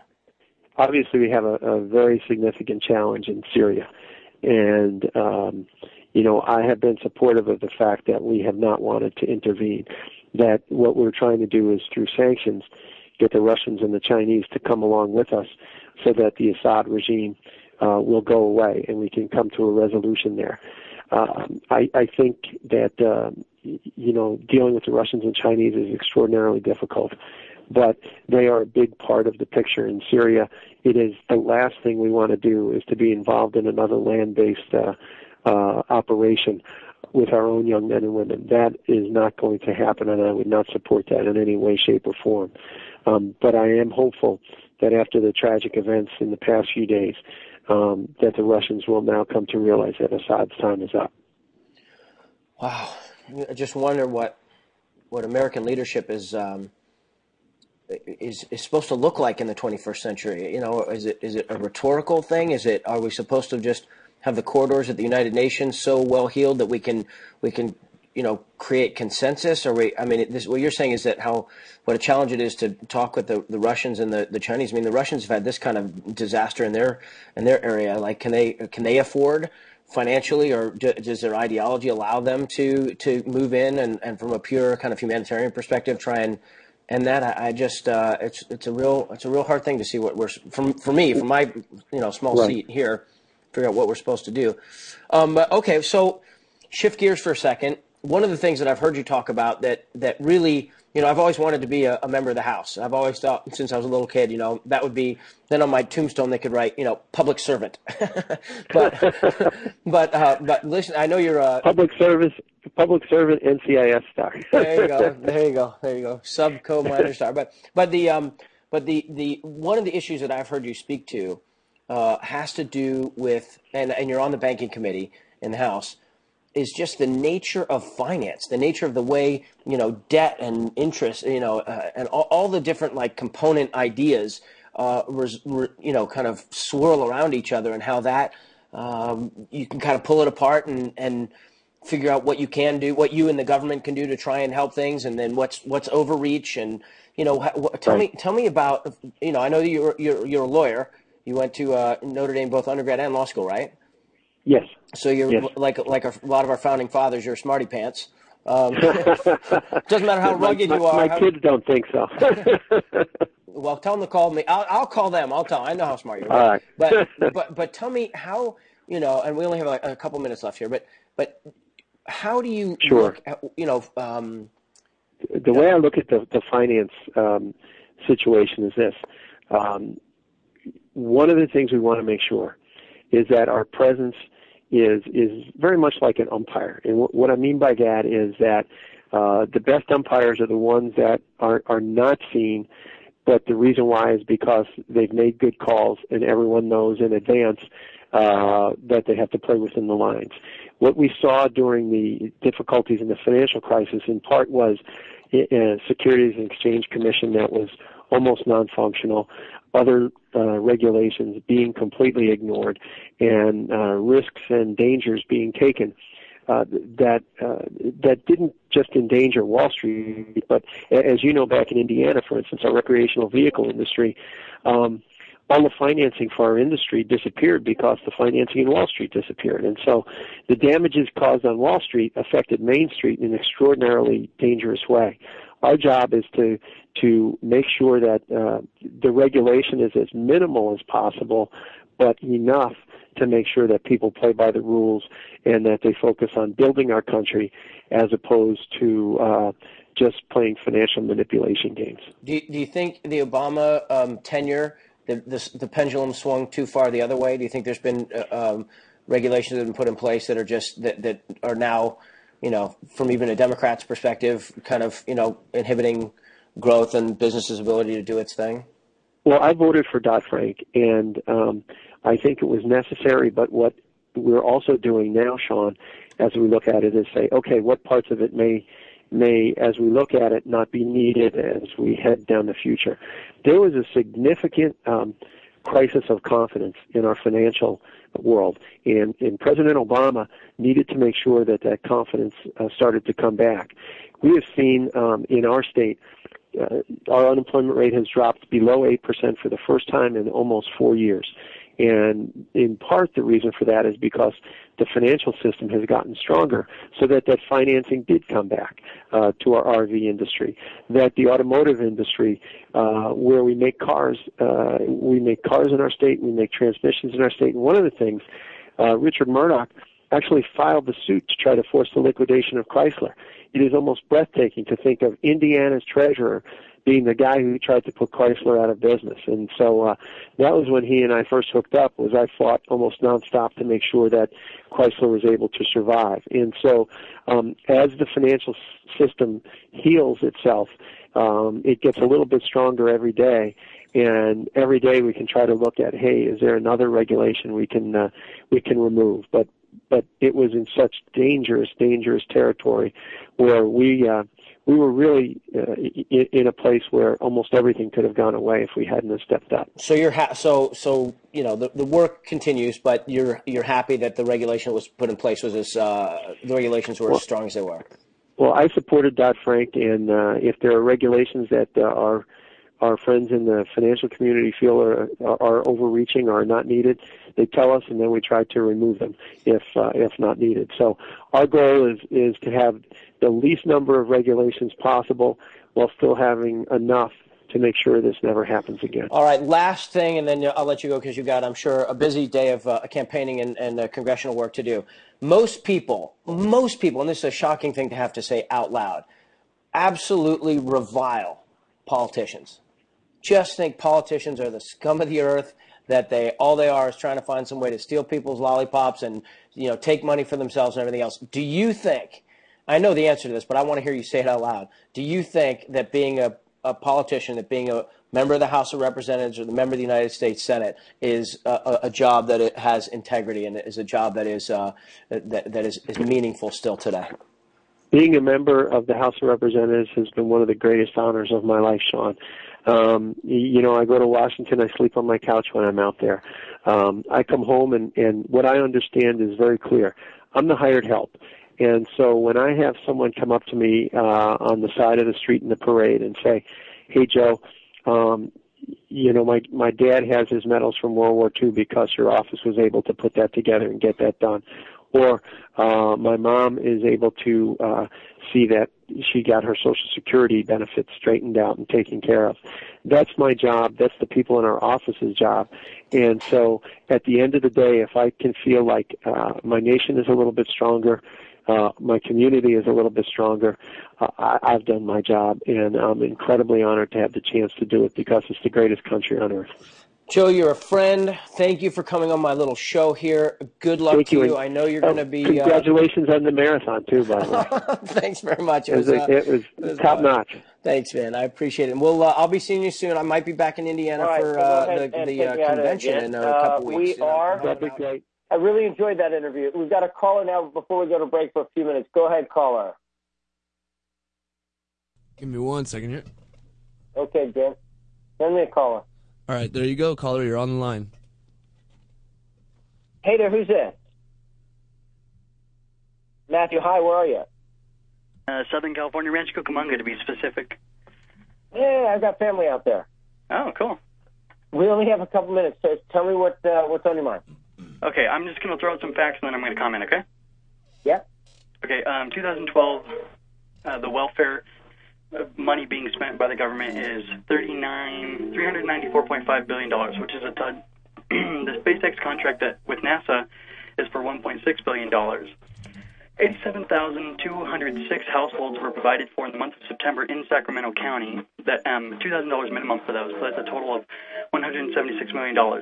Just 11% of the SpaceX money, or the money that was blown for SpaceX, could feed 219,395 people for one month. Space is not the only area where money is wasted. Universities blow money on useless research that tells us nothing that common sense wouldn't. So I think we need to think about how we're spending our money. And you had those um, four or five requirements for a great nation, and I think one of them uh, was providing for the poor. And I think we need to stop doing. Friv- our government needs to stop spending money on frivolous things like space, because what are we going to do there? Um, and start putting it towards helping people. Okay. That's that's pretty much all I have to say.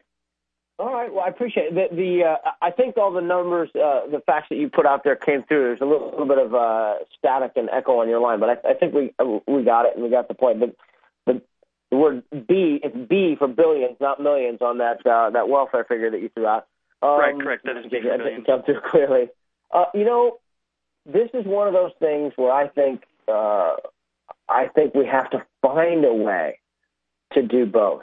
We have to find it somewhere else because you know, and, and obviously you don't want wasted money. And uh, in every, uh, you know, one of my big things is people say, well, the government can't do this.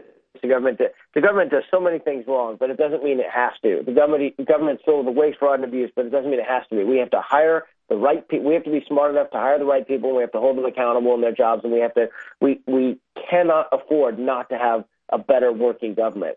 Uh, uh, and I just think that the United States of America is an imperiled nation with massive debt and lots of problems and spread too thin around the world and everything else.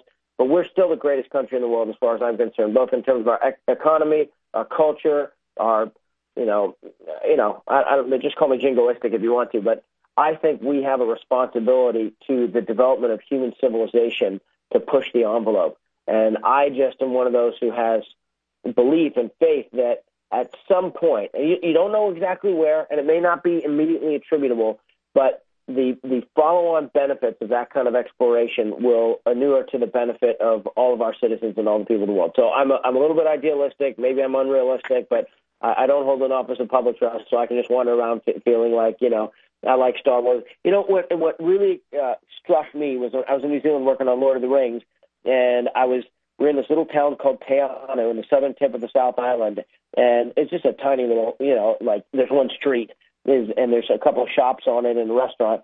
And my wife and daughter were walking through this this bookstore, library bookstore, I guess. And I just, I don't know if it's because I was so fat or whatever, but I just found my way to the back of the bookstore and I sat down on the books on the on the floor and I was looking through the books on that bottom shelf and I saw Arthur C. Clarke's uh, name and I thought, oh, that's the guy who did 2001. And I pulled it out and what I had in my hand was this massive volume of his nonfiction essays. And I, I thought nothing in the world could be more boring. I don't even like science fiction. Now I'm not going to like hearing this guy's thoughts on it. And I sat down and read it for about two hours, and I was shocked at how this guy, in I think it was the 50s, basically predicted where the space program was going to be, the international space programs, and where the U.S. space program would be by the turn of the century. And it's when I started to appreciate the idea of science fiction because the human mind can go a lot faster than our than our bodies. But scientists know today things that it's going to take us decades to actually figure out how to physically do. And I just, I just can't believe that we would take our foot off the accelerator in that process because, you know, Newt Gingrich got a lot of crud for talking about colonizing the moon. But I happen to know, having worked with the United States Army, that there is a U.S. Space Command. And what they talk about behind their doors is stuff that's top secret, but has to do with that moon up there and militarizing it. So, you know, it's nothing that isn't public. I'm just saying, uh, as a, I mean, look what this this guy just did. did This uh, private company that just launched a, a, a vessel out to the space station. I just get so excited about this. I can't say. It. I think you make good points. though. all right, we have to go to commercial. Any last thought before we go? Uh, just, I think innovation is great, but let's take care of our own people before we take care of the space people. You know? All right. So what if can we compromise and say if there's a way to do both at the same time? Great. Yeah, sure. And I- I, I think I think accountability is the key. Amen. I'll agree with you on that. So we've got compromise all around. All right. Thank you so much for the call. Take care at the foot of Mount Baldy out there, and uh, let's go to commercial again because we got some good stuff when we come back.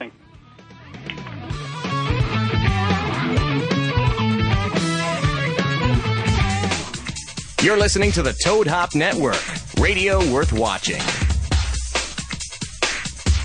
Surprise your woman in the bedroom. Go to adamandeve.com and receive 50% off almost any item, a free gift, three free DVDs, and free shipping. So go to adamandeve.com now and enter Toad Hop. Hi, my name is Miles L. Berman. I'm known as Top Gun DUI defense attorney. We know how to fight your case and we know how to win. Me and my team of attorneys concentrate in representing people arrested for DUI. Call 888-4-TOP-GUN. That's 888, the number 4, T-O-P-G-U-N. Or visit our website at TopGunDUI.com. Because friends don't let friends plead guilty. Now back to Vox Populi. Here's your host, Sean Astin.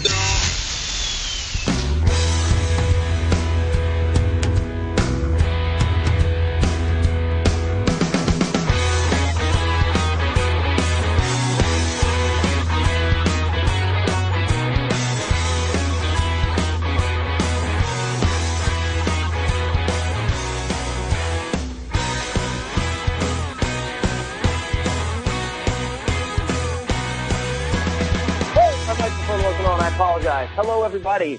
Welcome back. Get make sure that we go till uh, two o'clock. We can go all the way to the end, right? Because there's no one behind us.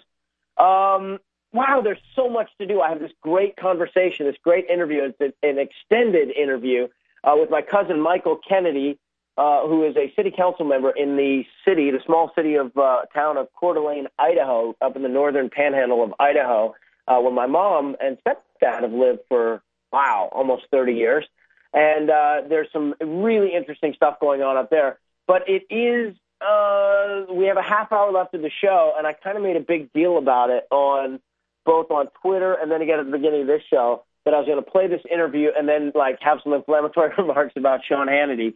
So I think get if you would get if you would queue up please the uh, the the Colin Powell uh, Colin Powell Sean Hannity interview. This was taken. Jason uh, sent it to me. Jason is a uh, a recurring presence on the show. Is our our um, you know, Jason Swank is his name. Jason, uh, I, I certainly hope you're still ready to call in because I, I, I know you and I are gonna gonna uh, have to grapple a little after this one. But he was kind enough to, in the spirit of compromise conversation, uh, he was going to. Uh, he sent me this little clip. Uh, again, no, we're not going to do the Michael Kennedy final. We're actually going to do the Sean Hannity Colin Powell one. Can you see if you can uh, tee that up while I continue to introduce it? Um, this remote hosting from England is really fun. It has not been without mistakes, but it's I think been one of our best shows. It's been there's just been a lot of good stuff, and the callers really made it early on. So, uh, and then that Donnelly interview. So, but anyhow, so uh, Jason Swank sent us, and that's at Jason Swank, J A S O N S W A N K. He's uh, I'm sort of looking for him to become a some sort of a you know guest producer on the show. He's just always full of good uh, data to back up whatever we talk about. I don't know how fast his fingers can work when he pulls pulls stuff, but but anyhow, he sent me this thing in the nature of the compromise. You know, speaking to the compromise discussion, Colin Powell, who um, you know is an amazing American hero and legend and politician, statesman, warrior.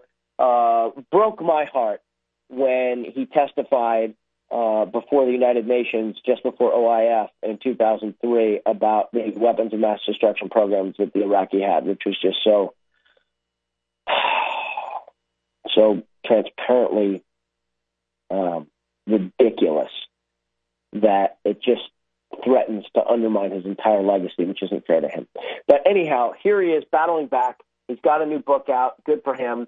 Uh, you'll hear the title of Colin Powell's book. Actually, you might not. I'll get it for the end of the thing. But uh, but here it is. He's on the Sean Hannity show, and he's doing his best to uh, be courteous with Sean Hannity and to try and interject some some calm into the into the storm. And Sean Hannity is doing his best to be uh, respectful of Colin Powell and um, uh, like like that. So let me. Um, so we're having a hard time labeling the clip, huh? Or locating it exactly because I have uh, the th- the two we already played plus one more, and the only other one I have is labeled Vox Pop Episode Five Various. Uh, that might be it. You want me to try that one? Yeah, for a second. I'm I'm in I'm you know I don't know how many miles away is London or yeah it's Milton Keynes from Los Angeles because that's how far away I am. Throw it up and let's see because it's it's uh, it's been billed. Otherwise we'll just keep talking about it. Because of Uh, who he Is this the one? and his rhetorical abilities, we have to take that into Yes. account. As well as Colin his Powell's substance, talking about Obama now and why he and endorsed him. He has met the standard of being a successful president, being an exceptional president. I think he is a transformational figure. He is a new generation coming into the world, onto the world stage, onto the American stage, and for that reason, I'll be voting for Senator Barack Obama. Right, that, that's when you, you made the endorsement. You said because of the inclusive nature of his campaign reaching out across America. The president himself has now said the Republican plan for this country is for dirty air and dirty water. You're still a Republican, right? That Republicans want kids with autism and Down syndrome and the elderly to fend for themselves. We have the Democratic ads, Paul Ryan lookalikes throwing Granny over the cliff. Is, does that sound inclusive? Do you, are you uh, uh, seriously? Because I find him one of the most divisive figures in that I've witnessed in politics today. Well, that's that's a term that's being used rather freely. I don't think he's that divisive an issue. I think we have right now, I've got dueling points of view, strongly held by both sides. And the president is starting to go to the mattresses, just as the Republicans are going to go to the mattresses to try to win the election. What could have been more divisive than when President Obama was inaugurated for a number of Republicans, friends of mine, and a number of commentators to say, we're going to destroy him. We're going to destroy him. Who said that? A lot of people say it, and I can get you a list, but I don't want to just take it off. I was one of his head. harshest critics. I, don't- wasn't out to destroy it. I don't him. ever remember you saying it. Well, I, I was critical about Bill Ayers and Reverend Wright. I don't know Bill Ayers from the Man in the Moon. Bill Ayers and Reverend Wright are just passing things through his 20 life. years in his church? Uh, 20 years? Well, An so? unrepentant terrorist giving speeches, starting your political career in his house? That didn't impress you at all? At the time, it was a guy who was living in Chicago and happened to have a friend by the name of Bill Ayers. But I don't see Bill Ayers as having that kind of long-standing terrorist influence on the president. But you, I, mean, couldn't it's, see it's ancient history now. Why are we fooling with it? Well, I don't think it's the issue. I think the economy and the president's record is this campaign. But I couldn't see you in Reverend Wright's church for 20 years. Gee, I wasn't in Reverend Wright. I didn't know anything about Reverend Wright or his church, and so this. I know, thing, but that's my point. This thing explodes, Yeah. and uh, it becomes a big. Everybody tries to make it the defining issue of the 2008 campaign, and guess what? The American people heard it. They heard all the attacks. They heard all the things that were said about the Reverend Wright issue. The then Senator Obama gave a speech on it, and the American people took it in stride, and they elected him president. Yeah, they didn't listen to me, in other words. Well, no, the they power didn't. and Well, influence well, I have. they, that's what makes this country great. Yeah. You know, uh, Sean, we we have a wonderful country. There has always been divisiveness within our political system because the founding fathers designed it that way. We don't have duels anymore. not, that I, not that I've seen lately. Not lately. It may come back though. We may need to bring God forbid. God forbid. But the, the fact is that, as I say to all of my audiences, look, it, this isn't tiddlywinks. This is tough stuff. Politics is tough stuff. You should see what our founding fathers used to say to each other, and in the early part of our of our nation. But what they were able to do, especially in Philadelphia in 1787, for four months, they argued about what a House should be, what a Senate should be, the power of the President, the Congress, the Supreme Court, and they had to deal with slavery. True. And they compromised on slavery because they couldn't solve it. Right. And they said, we're here to create a nation under a constitution. And they did. And so I saw that kind. That's, we've that's always, amazing. It's amazing, but they did it. to a spinoff. All right. You, you think? So Uh, here well, we- if you're in there with us, uh, you know. Here we are. All right. Hi, everybody. We're back from the uh, Colin Powell, Sean Hannity interview. Um, wow, I didn't do what I said I was going to find the name of the Colin Powell book. So, uh, Gant, can somebody look that up for me while I make my next little speech here? Uh, oh, actually, did you, no, we didn't hear it. Okay. The show is one eight eight eight five two zero four three seven four, and uh, I hope you call in. Here's the thing about Sean Hannity. I went through a period of time during the 2008 election, along with most of my Democratic friends and, and uh, Democrat friends and and uh, you know liberals alike, where my skin would crawl every time he opened his mouth, and the reason was because he was using a really uh, uh, an obvious and yet potent marketing technique. He took the same phrase and repeated it over and over and over again. He talked about the, uh, and he just said it right there. You know, a, a uh, an unrepentant terrorist started his political career in the guy's living room. The, the, he had a series of phrases, and the way he repeated them over and over and over again was there is no other word for them. Colin Powell's most recent book, Kent, the one that he's promoting right now. It's got a green cover. Uh, the the only word to describe what he was doing was propaganda. He was encoding in the mind of his listeners a series of phrases that were meant to achieve a very specific political end. So I thought that what he was doing then was I don't know if it's criminal because I'm not really sure. I know they outlawed that thing with subliminal advertising, so you couldn't put raisinets every fourth frame in a film, so because you find yourself halfway through the film really craving raisinets. But but there, so if there's nothing in the law, the actual law that's codified against that, I think there's something in our social discussion that should speak really, really intensely against that kind of behavior. Uh, his job is not to be equal. His job is not to be fair. The guy is promoting a really intense political agenda. And now I think he's equaled. I think that uh, Rachel Maddow and I think that uh, uh, the other um, um, MSNBC are now equally um, vituperative and um, you know, the, any kind of constructive exchange, uh, not any kind, but but the the large kind of emotional. They're preaching to the choir, and the choir is thrilled to hear it, and it's not helping anything. Uh, even though they put some good data out there, as does uh, as does Sean Hannity and his Fox colleagues. But if you notice at the end of that thing, at the end of the interview I just played, Colin Powell is making his most, you know, elegant pitch for the idea that even though it's serious business and it's hard politics, to you know push these issues forward and, and, and advocate for yourself uh, and your and your people and your side. he Hannity couldn't help but sort of nod his agreement while re-upping this concept of how uh, Obama is is using these things about them wanting uh, about uh, you know Republicans wanting pollution and wanting, you know, people with, you know, disabilities not getting their money and everything else. He he he, he couldn't even within the context of that moment get see if you can uh, uh, line uh, line three Canada. Oh, it worked for me is the name of uh, it worked for me in life and leadership is Colin Powell's book. I have a caller on line one. Get see if you can load up real quick the last thirty seconds of that last uh, piece and go ahead and put. Uh, The, the Um, Mike Kennedy one? No, no, no. We're, we're done with interviews for today. We'll, I'll, put, I'll play Mike next.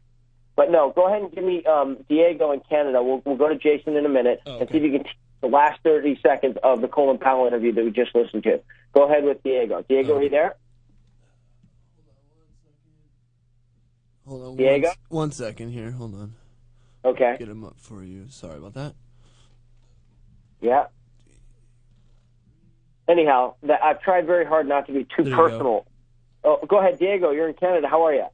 Hi, hi, Shan. Um, I just want to call to ask, uh, what do you think about how much do we compromise for freedom related to security, especially with the audio that you played about Colin Powell, where he mentions the founding fathers. And uh, I was I just wanted to hear what you have to say about that. Yeah, yeah, yeah. All right. Thank you so much for the call. You know, this is a great discussion. Unfortunately, it gets used and manipulated. You know, if you want to advocate for civil liberties, some opponents of certain legislation will, will say that A, you're unpatriotic, or B, you're reckless, and that you, um, uh, you know, and, and that you're just, you know, completely ill equipped to protect the nation. Yeah. I I think that we must do. I've got three children. I fly in airplanes all the time. I want to be safe. I want my I want my country to be safe. I want the citizens of the world to be safe. But boy, oh boy, I really, really, really want us to be able to uh, peacefully assemble, and I think feel like that's threatened. I want us to be able to use all of this wonderful technology and communication to the advantage of the people. I think there's now systems in place that can uh, can stop the free flow of information if it seems to be uh, a threat to the system. You know, I I, I think we are in um, a pitched battle between freedom and security, and I feel like right now uh, security is winning. You know, is, is just the scores run up, sixty-three to nothing, and I think uh, I think freedom the people who want to advocate for freedom, the people who know how to legislate on behalf of freedom, uh, really have their work cut out for them, but but really need to uh, get creative and, and work hard because the thing that makes this country great is the fact. And and what's interesting is, you know, a lot of people who are the most severe in terms of believing in security measures are the most ardent ones to preach about the importance of freedom.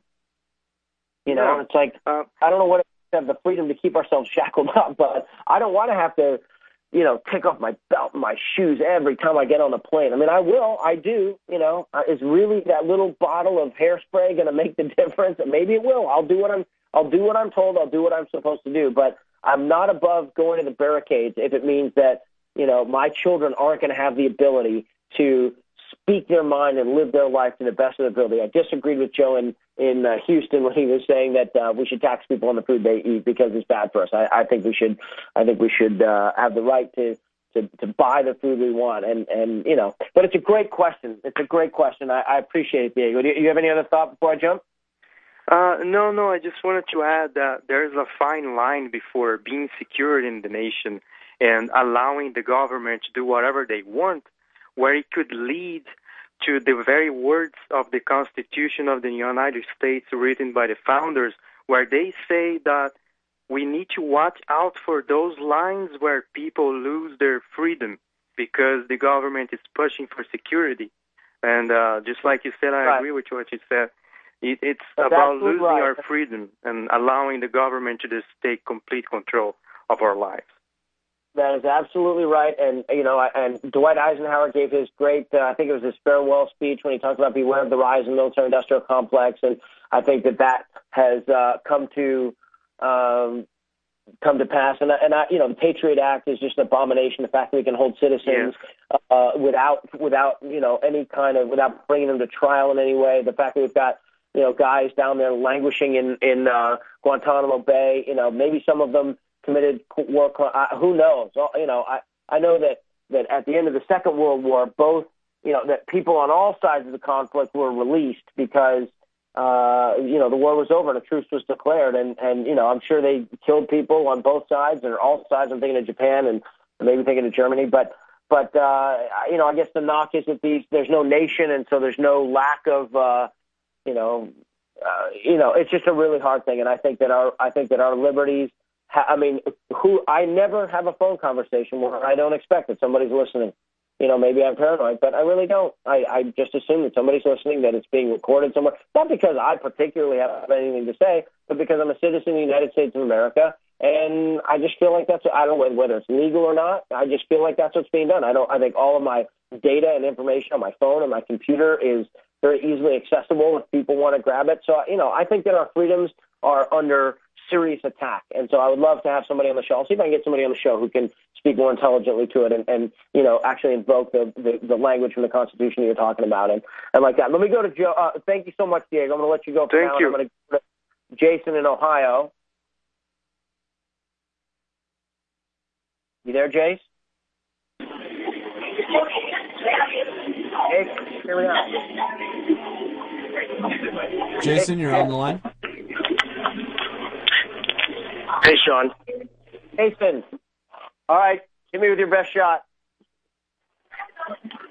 What's that? I'm sorry, you you're breaking up a little bit.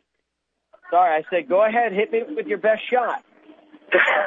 well, I, okay, so so criminal. So uh, Sean Hannity uh, repeating these uh, talking points, which that's what they are, uh, talking points. You, you say it's almost borderline criminal.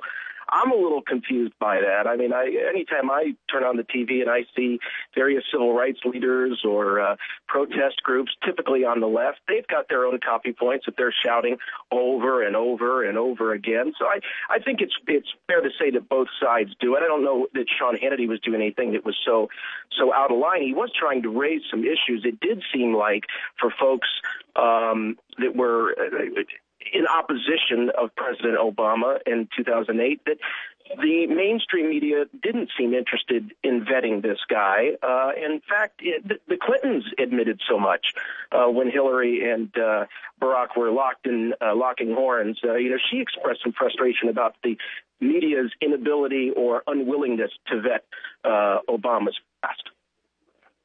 I don't think. I mean, boy, it was hard to keep quiet right there, but but I did it. I get an attaboy. The, the there was a in my my way of there was a qualitative difference in the way that he you he held me points. There was a there was a uh, an intonation, a kind of musicality to the way he yeah, where he wasn't just and are you Jason? Are you on a cell phone? I am. Yeah. Are you having a hard time hearing me? Yeah, just mute the phone while I'm talking, and then when you're ready to go, just unmute. Okay. So Okay. what what I wanted to say is that to me there was a a, a tonal difference. There was an almost a, a sonorous quality to what he was doing, and the repetition, the sheer amount of times that he said those words in that order, absolutely must eclipse. I would love to have. I know there are organizations out there that that run these tests, but he, you know, that, that sort of say how many times. You know, everybody has talking points. They're all repetitive. I completely agree with you. There was something. I mean, and I, I, I listen to a lot of Fox. I, I like Fox News. I listen. You know, some of it maddens me. I think they they get there faster now than most of the other news. You know, they get there faster than CNN. You know, I find myself when they're breaking news stories and living on Fox because they they just uh, you know, and and there's other personalities there that I like. But Sean Hannity was was was boring into the subliminal consciousness. I'm not. I said that I don't know if it's illegal, you know, because I'm not sure how that thing is codified. But I, I, uh, it just felt to me out of bounds what he was doing. And listen, Bill Ayers, you know, and and Reverend Wright, and those speeches, uh, that uh, those sermons that he gave, and you know how much time Obama spent there, I think was all totally fair game. I think fair game, and, and I think the national media's inability to focus on certain things is, you know, that argument is is just true. It's just patently true. They they the, the national news media, and you know, I'm finding it kind of hypnotizing when I'm doing this show. You know, you want to kind of grab onto what people are paying attention to and use it to talk about the things that you like, and uh, you know, it ends up it ends up blighting some of the other more interesting, kind of more subtle things you might talk about. But for my money, Hannity, you know, and I'd love to, I'd love to be armed with some information that I don't have at my fingertips, and I'd love to go into onto his show where he can shout me down all he wants, and I'd love to just express to him my opinion that I thought what he did was unfair and was damaging to the country. What do you think? Well, I, I will tell you that I thought that it got a little tiresome because it was not too far into the campaign that it, it, it seemed apparent that it wasn't resonating, that it wasn't clicking. Uh, people were very much caught up in the hope and change, and uh, those issues people didn't seem to be uh, too interested in. Uh, can, can we talk a little bit about uh, compromise for a moment? Yeah, go. Yeah, you know, I think that there's several key ingredients that you need for compromise, and I liked what you said earlier in the show, where you you mentioned the word cooperation, which I think I don't know that it's synonymous with compromise, but I think that it's essential. Um, you also need, you know, if you've got two reasonably prudent people or prudent parties. Um, you're going to be okay. What the danger is if you get into somebody, you know, if you, you can't put it this way, you can't argue with the crazy person because after a while, no one's going to be able to tell the difference. But if there is trust, and I think of all the things that matter when it comes to compromise, you need trust.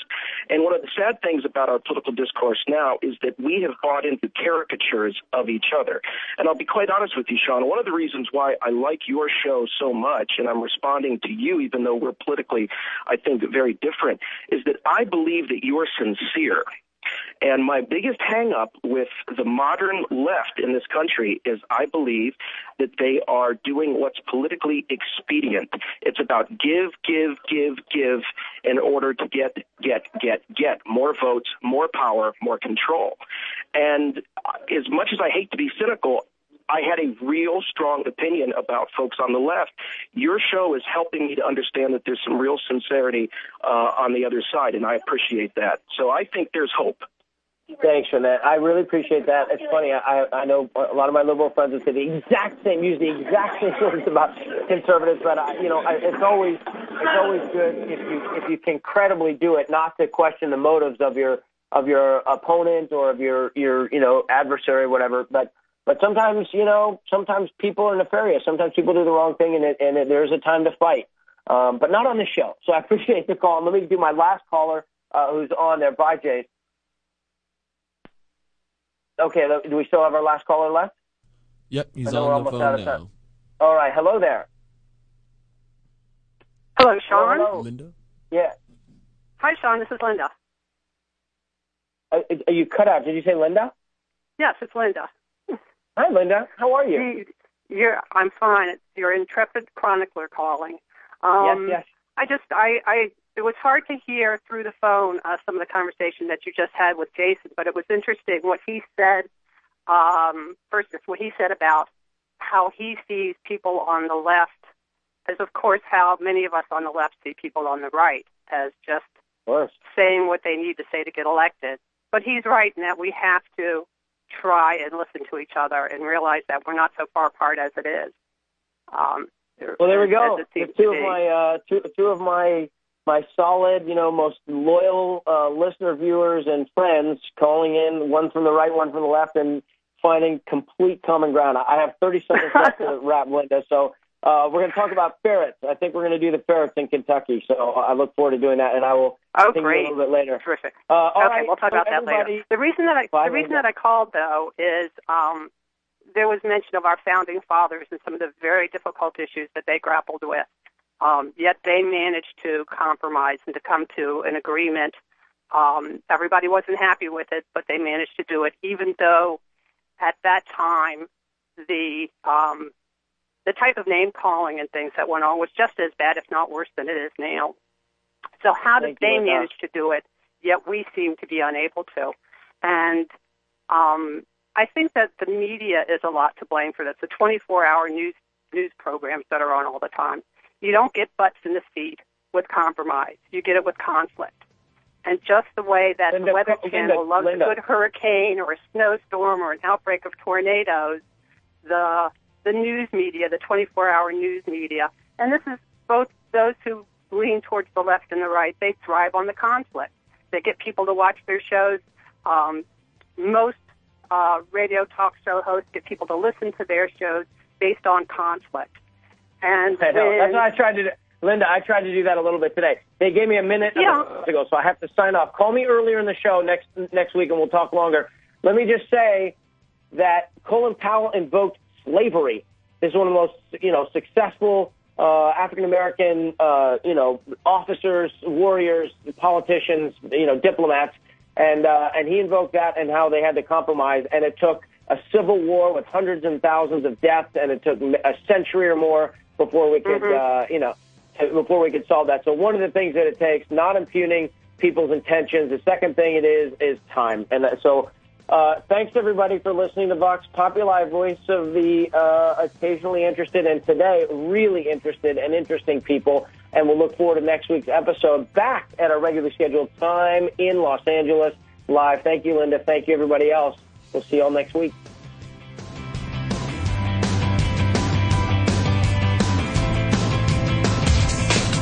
You're listening to the Toad Hop Network, radio worth watching. Hey, Heidi and Frank here from HeidiandFrank.com. Hooters is open late every single night. Late night happy hour starts at 10 p.m. and the kitchen doesn't close until midnight. And keep in mind, it's Hooters swimsuit pageant time. All contests start at 10 p.m. With all beers, just $2 and $4. And May 12th is the West Coast Regional Swimsuit Pageant at Icon LA Ultra Lounge, and we're going to be there. We're going to be judging. Mm-hmm. It was so hard last year. Whoa. Judging. Oh, right, right, right. So check out westcoasthooters.com for contest dates and details.